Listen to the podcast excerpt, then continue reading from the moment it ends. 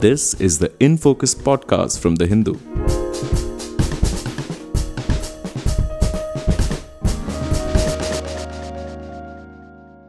Hello and welcome to the Hindus in Focus podcast with me, Amit Baruah, your host for this episode. Russian president says a military operation is now. After days on a razor's edge, Ukraine is Wait, now. And there are reports of explosions and attacks. The European Union and its people stand by Ukraine and its people. It will soon be a year since Russia invaded Ukraine or to use Moscow's terminology, began a special military operation in Ukraine. A thick fog hangs over the progress of the war. Information trickling in about the war continues to be unreliable. Some larger truths, however, are obvious.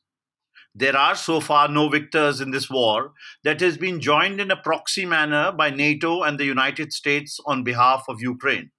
Both Russian and Ukrainian soldiers continue to slug it out as high tech weapons play a role in the war. If the European goal behind oil sanctions and price controls was to grind the Russian economy to a halt, then that hasn't happened. China and India continue to be major consumers of Russian energy as the world awaits a resolution of the war in Ukraine. One year on, what happens to Ukraine and to Russia? Can peace break out between the two countries? To discuss this issue, I am joined by former Indian Foreign Secretary and Ambassador to Russia, Kanwal Sibal. Welcome to the Hindus in Focus podcast, Mr. Sibal. My pleasure. Thank you. Mr. Sibal, where do you think we stand in this war today? I think you've summed up very well what the picture is as of now. Uh, you're right. Neither side is on the verge of uh, any convincing uh, military success. Uh, though Russia has attained uh, a considerable part of its objectives, though not fully, uh, it is still not fully in control of the Donbas region, and the additional regions that it has now annexed are also not fully uh, under its uh, control.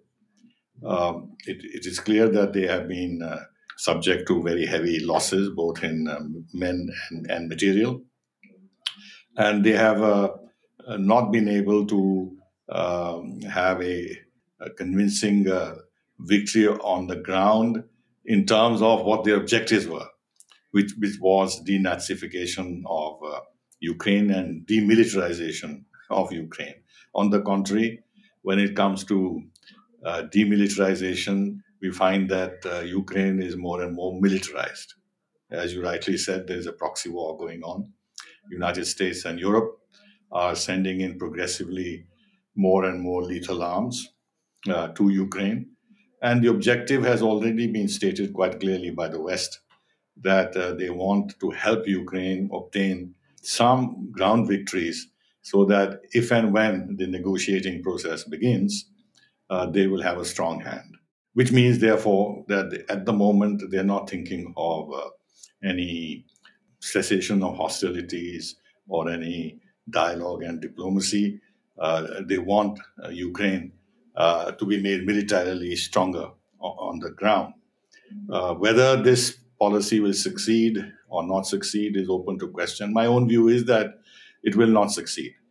And at the end of the day, uh, Ukraine will be more and more punished by way of loss of territory and loss of uh, men and material. And most importantly, I think uh, they are losing uh, their forces by the hundreds every day, and they simply can't sustain this.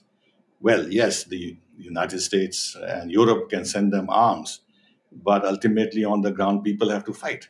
And if there is such a large depletion of uh, their forces, then who's going to replace them? Will then NATO send its own foot soldiers into Ukraine, which would then mean actually an all out war uh, with Russia? On the other hand, uh, uh, Russia has problems because it does not want to fully mobilize. The war is not popular. In, in Russia, uh, the youngsters, especially, do not want to be uh, mobilized. Uh, as you know, many of them left the country, but I believe some of them have started uh, uh, trickling back.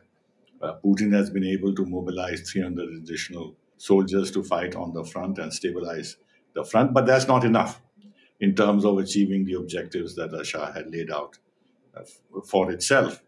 Unlike what the West had predicted, that uh, uh, Russia's uh, uh, material armed um, weapons and missiles and everything else were getting very rapidly depleted, and they will not be able to sustain the intensity of the bombardment and artillery fire and everything else that was going on. That has proved wrong. That Russia has demonstrated that it has huge stockpiles of weapons and it can continue uh, this conflict uh, uh, for the foreseeable uh, future. On the other hand, and that's interesting, uh, the West is not able to supply weapons uh, to Ukraine uh, in the quantity that Ukraine would need because the rate of depletion daily is very huge. And the production capacities, even of the United States, are not enough to meet the demand for artillery shells or whatever else that they are giving them. Uh, earlier on, they had stocks which they have uh, used in order to uh, give uh, the uh, Ukrainians, you know, all the stuff, javelin missiles and and HIMARS and everything else.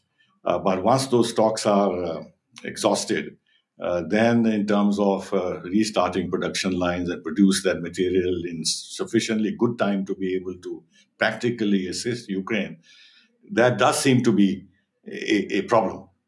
Uh, Europe is in a mess completely uh, because they are now being guided entirely by what the United States wants to do on the ground vis-a-vis Russia, as well as the Baltic states and, and Poland, uh, who are actually now determining uh, the course of uh, European involvement in the Ukraine war. And uh, economically, it is Europe that's going to suffer, not so much the United States.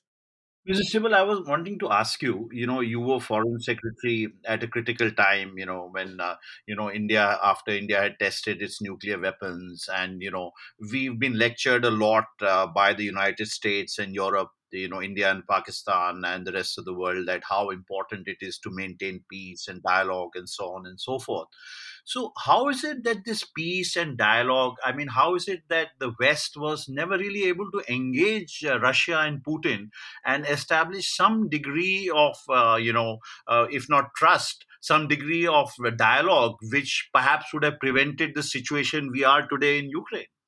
You are absolutely right because after Putin uh, took over, uh, he really wanted uh, Russia uh, to be accepted by Europe, to become part of Europe, because the Russians traditionally see themselves as part of Europe, despite the fact that the, the larger part of their territory is Asian. Um, and more so after the breakup of the Soviet Union uh, and all the you know Muslim part of Russia effectively got separated so, in that sense, uh, Russia became more European. But uh, they were rebuffed. Uh, the European Union wanted to treat Russia as it does uh, those who are aspiring to become members of the European Union, but not on an equal basis.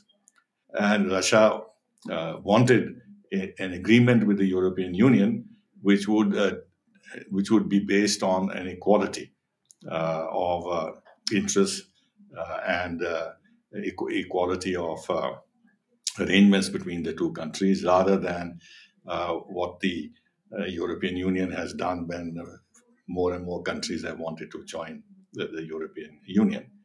That is one. But much more importantly is the progressive expansion uh, of NATO. And Russia has always had this deep, deep uh, grouse that, uh, unlike the charter of the OSCE, uh, which said that uh, the new European architecture should be based on indivisible and equal security. Uh, Russia was potentially looked by by NATO uh, as a threat, and in order to prevent the resurgence of Russia and a future threat from Russia, they decided to progressively expand uh, NATO. The first uh, push, real pushback, came when Russia intervened in in Georgia uh, when in the Bucharest summit in 2008, the doors were open to uh, Georgia and Ukraine to become uh, NATO members. Here I might tell you something interesting, which is that uh, the US ambassador at that time, William Burns, uh, who was uh, with me in Moscow when I was ambassador there, uh, and later now has become the head of the CIA. He's written, written this book, The Back Channel, in which uh, he lays out quite clearly how he was warning Washington not to do this, not to open the doors of NATO to Georgia and Ukraine, and sent telegrams, which he has quoted in his book, to the effect that uh, the opposition to Ukraine's membership is very deeply spread in Russian uh, establishment. It's not only the Kremlin or the armed forces, but the Russians in general see that as an unacceptable provocation. And he wanted first that the door should not be open to um, to Georgia and Ukraine uh, for NATO membership, and he tried twice. And he himself says that uh, uh, his advice was not followed. And he explains this on the basis that there was a sense of hubris. He uses that word in Washington, who believe that no matter what the Russian reaction, they can uh, deal with it. So that is how Putin, in 2007, I was still ambassador there at the Munich Security Conference, lashed out against the West, and primarily on account of uh, NATO expansion and threatening the security of Russia. Now, between 2007, when he lambasted the West and laid out very clearly what his concerns were, and 2014, when uh, you know the coup d'état occurred, uh, which was clearly promoted by the West, there's no doubt about it, uh, and the elected, legitimately elected president of uh, Ukraine, Yanukovych, uh, was ousted from power, and the present, uh, you know, dispensation took over. Um, the in in these seven years, you, you know, the West did not change its policies and thinking. But more so after 2014, when Russia then annexed Crimea, uh, NATO came into Ukraine in a very big way. There's no doubt about that. They have been training them and arming them, both in Poland, they're training them in the UK, etc., uh, etc. Et uh, and it became very clear to Putin that the manner in which NATO was, in, in effect, establishing itself on the ground would mean that if Russia had to intervene later, it would be even more difficult for them militarily uh, to reverse the ground situation. And therefore, according uh, to what he has said also publicly, he felt he had, he had no option uh, but to intervene. But the another point which I want to stress, which is that in 2014, uh, 2015, there were the Minsk 1 and 2 agreements, which clearly laid out a guideline for resolving the issue between west and east, uh, eastern part of Ukraine on the basis of maintaining Ukrainian sovereignty, barring Crimea, over Donbass. And it required a constitutional amendment in order to give autonomy uh, to this region. And after this constitutional uh, revision was made, then there would be elections in Donbass. And uh, after that, the, the, the security of the border between Russia and Ukraine would be handed over to the Ukrainian forces. In other words, they would then therefore be able to preserve their, sovereignty. Now, for seven years, for seven years, Putin waited uh, for this agreement to be implemented, an agreement that was ratified by the UN Security Council. And now you find the uh, former German uh, Chancellor, uh, the former Russian president, and former Prime Minister of the UK, uh, Johnson, uh, now saying that you know the the Minsk agreements was just a ploy to gain time uh, to re- to to, to arm, arm Ukraine and make it stronger. So, Mr. Sibal, what is your sense? Will the West now not stop until they remove Putin from power? Is that the objective now of the war being conducted in the name of Ukraine? Well, if you go by the statements that uh, President Biden himself has made and uh, the U.S. U.S. Secretary of Defense has made, it is quite clear that uh, uh they have not made no, they not made any bones about it. That their whole objective is to weaken uh, Russia permanently, militarily, so that it can no longer pose a threat to its neighbors, and hopefully uh, a, a, regime change in Moscow. And they've also talked about um, Putin as a war criminal. Effort to curtail the devastation that is occurring at the hands of a man who, I quite frankly, think is a war criminal. Uh, so their goals are clear. Their assessment is that uh, Russia is getting bogged down. Russia will not be able to sustain uh, this conflict. Uh, in parallel with Ukraine getting more armed and more effective on the ground against Russia.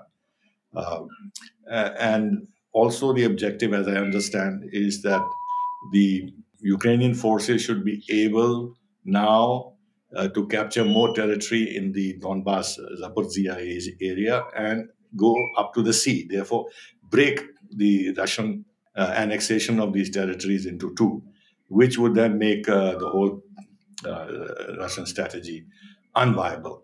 And they feel they, they can they can do it and they can bleed uh, uh, Russia. So this is what their game plan is. Unfortunately, they, they do not want any dialogue and diplomacy. So, and what is your sense? I mean, will this continue as we? I mean, you think it may last another couple of years because there really doesn't seem to be any serious effort and any kind of dialogue, and uh, neither the Ukrainians nor the Russians, uh, you know, at least on you know in public, uh, there seems to be any move towards uh, ending the conflict uh, on the table. Well, you know, uh, and this is a fact which now the Israeli Prime Minister has also confirmed uh, and, and Putin and the Russians and the foreign minister Lavrov Russia have been saying this repeatedly that in March we were close to an agreement with the Ukrainians. The broad contours of agreement had been uh, reached. But then, uh, according to the Russians, Prime Minister Johnson flew into Kiev and uh, persuaded uh, Zelensky uh, not to negotiate and promised full NATO support uh, to Zelensky. In other words, they stood in the way of a negotiated agreement. And this seems to, as I said, this has now been confirmed even by Prime Minister, former Prime Minister of Israel Bennett, who first made the initial attempt to, to mediate between the two sides. And then Turkey took over uh, later. So the other thing, of course, is as you know, the Americans and the Europeans are saying it is not for us to tell Zelensky what he should do after all, he has lost territory. It is for him to determine what his position should be on negotiations. Uh, so we are not going to press him, uh, but we are going to give him the means uh, to make his own decisions with regard to what he should do. In other words, that they are backing uh, Zelensky's maximalist demands, which is not only that Russia is out of Donbass, but even out of Crimea. This is not going to happen. So uh, now, how long this uh, war will continue? Let me put it another way. At the end of the day, it is the larger country with more resources uh, which will be the winner. In other words, Ukraine can get as much material as they want from the West, but the material has to remain functional all the time. Repairs, spare parts, there has to be an industrial base uh, to sustain all the weaponry that is uh, coming in but uh, Ukraine has no industrial base left. The industrial part of Ukraine is now in the hands of Russia. So even for a small thing, if they have a tank, even if there's a small uh, repair needed or a small spare part needed, it has to come from outside. Uh, so it's, it's not going to work. Whereas Russia has a functioning, totally functioning industrial base, so they can sustain it. Yes, they'll be punished for it. They'll pay a price for it, but they can sustain it. So, to my mind, I have a feeling that it's a, it's a strong thing to say that Europe is and the West is so consumed by hatred of Russia and especially Putin that they have lost all sense of balance and all sense of geopolitics. Mr. Sibal, uh, I also want to ask you about uh, the Chinese role and the Chinese perceptions of this ongoing war. Where do you think uh, China stands? Uh, is it uh, in sort of uh, you know uncritical uh, supporter of uh, what the Russians are doing uh, in Ukraine, or do you think they have their own standpoint and their own position, you know, which uh, they possibly do communicate in uh, you know their private dialogue with the Russians? No, it's not uncritical. As you know, after Russia invaded Ukraine, uh, there were Chinese who were speaking on television, and there were reports from China that uh, while there is su- support uh, amongst the Chinese uh, for Ukraine, but a very sizable percentage of the Chinese, it is based on social media and everything else, uh, don't don't uh, uh, not in favor of this war and, and oppose this. Uh, you know, Russia and China have an old history of uh, tensions and animosity. They even went to went to war, uh, and there are people in China who still feel uh, that, uh, despite the border agreement, that Russia is in occupation of large parts of historical China, which uh, theoretically may not be entirely wrong. Uh, but this is how empires are made. You know, they lose territory, they gain territory. We can't go back into history. But if you look at it purely uh, as an academic exercise, the Chinese may not be wrong. And there are all, there are concerns in Russia that they have this huge border uh, with China, uh, and the Russian side is uh, not populated. And as it is, Russia is a huge country with very limited population, just 142 million. And there are 104 billion Chinese on the other side. And lots of Chinese are coming across and settling down, marrying Russian women, doing agriculture, this and that. The Russians have been welcoming this because this gives them the manpower to produce food and everything else.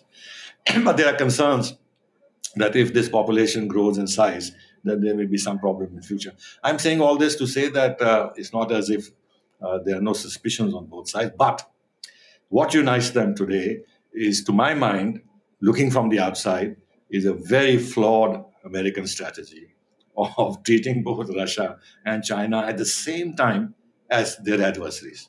And this at a time when Russia, when the United States acknowledges that it is not in the same position as before to be the world policeman. They have been saying that in order to deal with the China threat, for instance, they need allies. And that's the whole sense of Quad and Indo Pacific and everything else. And uh, American leaders traveling to Japan and South Korea, Philippines, and this and that uh, in order to solidify their alliances. Likewise, in Europe, uh, they are very happy now that the NATO alliance has been solidified because they know, the Americans know that they can't alone now deal with the challenges they face. Now, China challenge is big enough, but they made it bigger by antagonizing Russia. So rather than doing what Kissinger did at one time in the 1970s of breaking China away from Russia, what the Americans and the Europeans could have done was to have broken uh, Russia away from China. Now the situation is and here I come to direct answer to your question. That the Chinese know that if uh, the Americans and NATO succeed in Russia, the next target is China.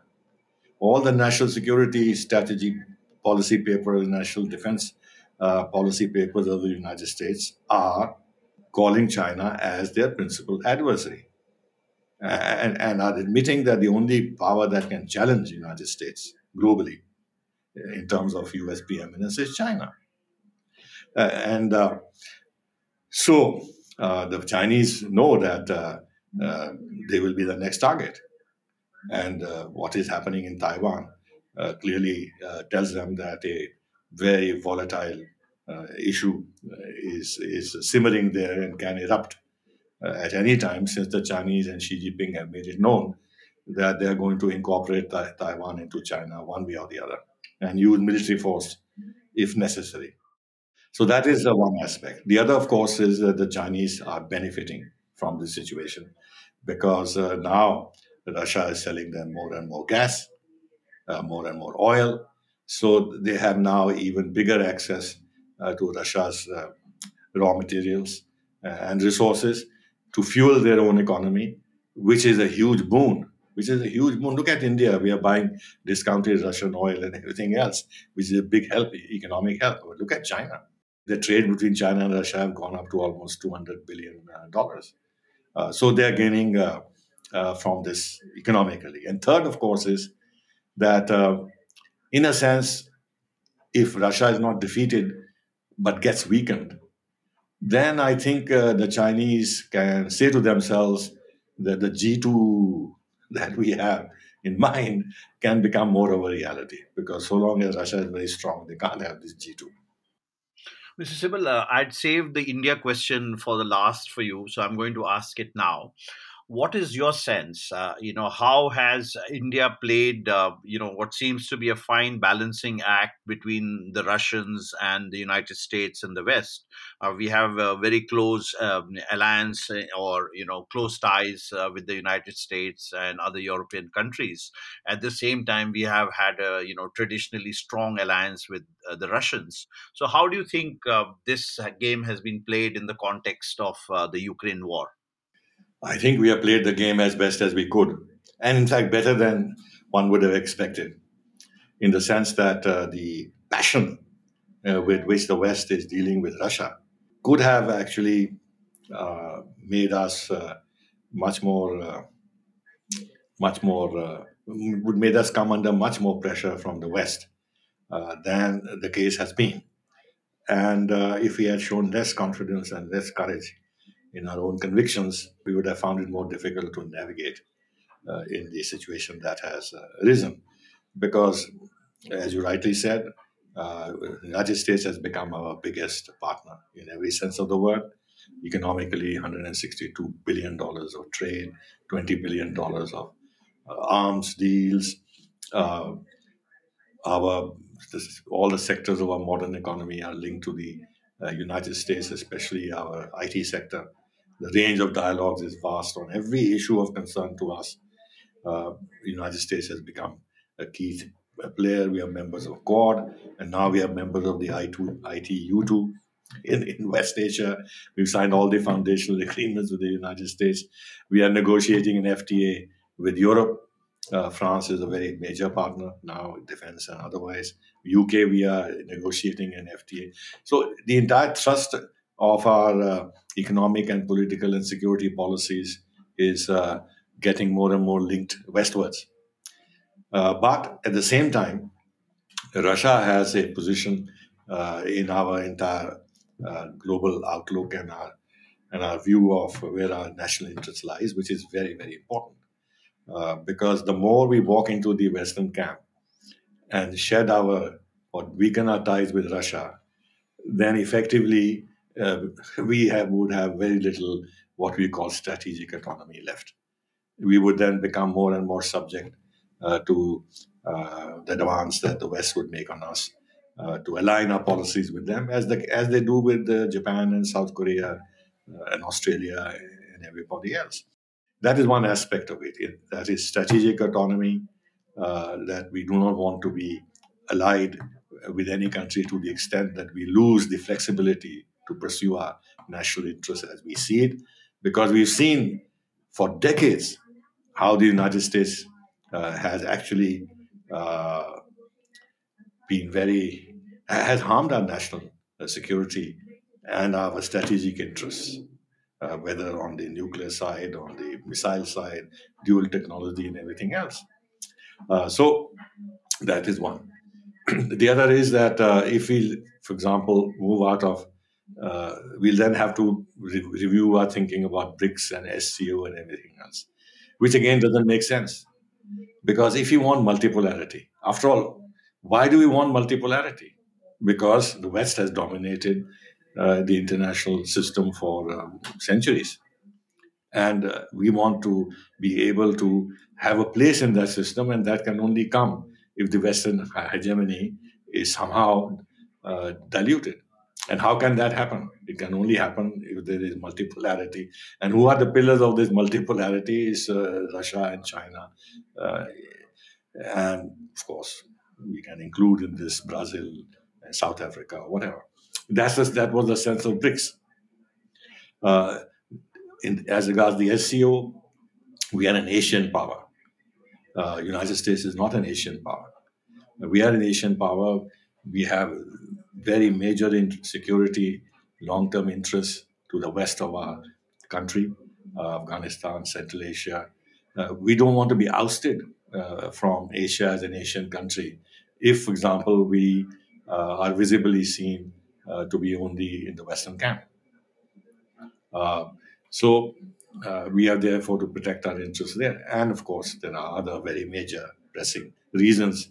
One, of course, is that Russia has never sanctioned us. Russia has stood by us over the years. Uh, there, there is a basic trust between India and Russia, which has proved itself over time. Uh, 60 to 70 percent of our armed uh, forces are still dependent, uh, still use Russian origin equipment.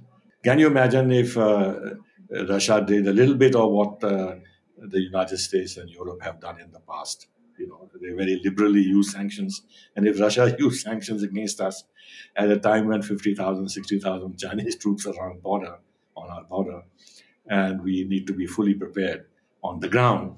And we are such heavily reliant on russian material. If there was a slowdown of uh, russian supplies or or lack of availability of servicing and spare parts we would be in a mess.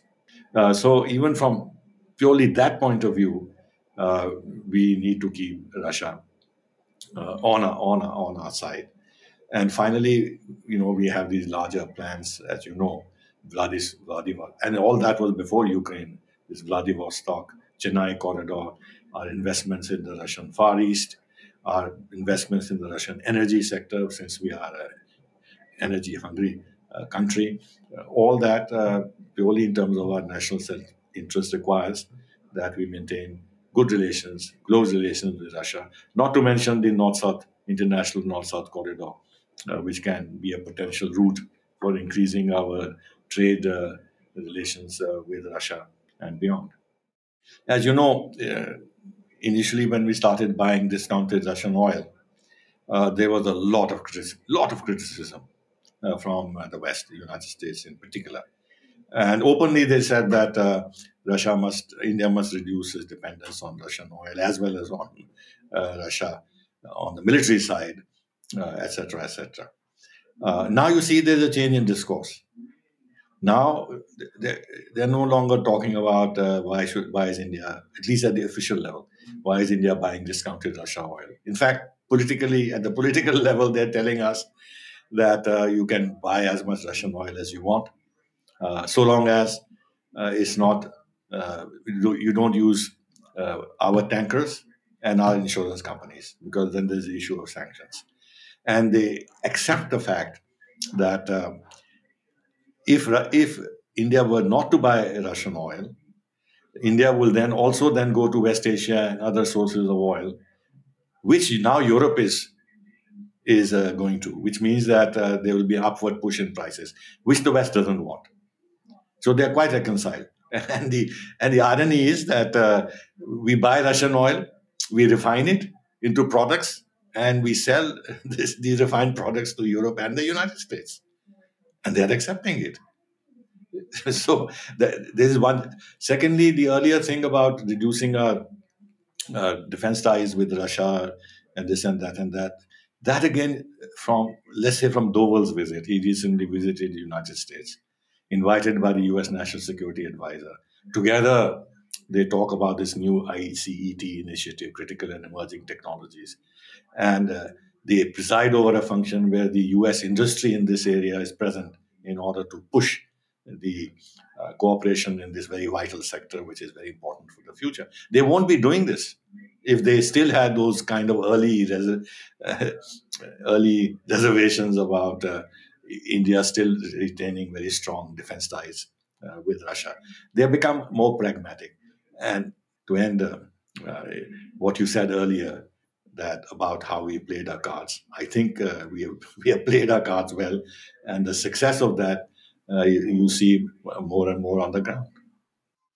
Mr. Sibal, thank you so much for patiently answering all my questions on what looks to be an issue that's not going to go away, the geopolitical competition that we see in the rest of the world, especially uh, you know which is centered around Ukraine today. So thank you so much uh, for talking to the Hindu's in Focus podcast. Thank you for inviting me.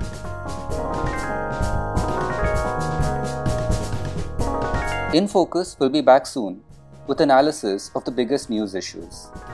In the meantime, you can find our podcast on Spotify Apple Podcasts, Stitcher, and other platforms.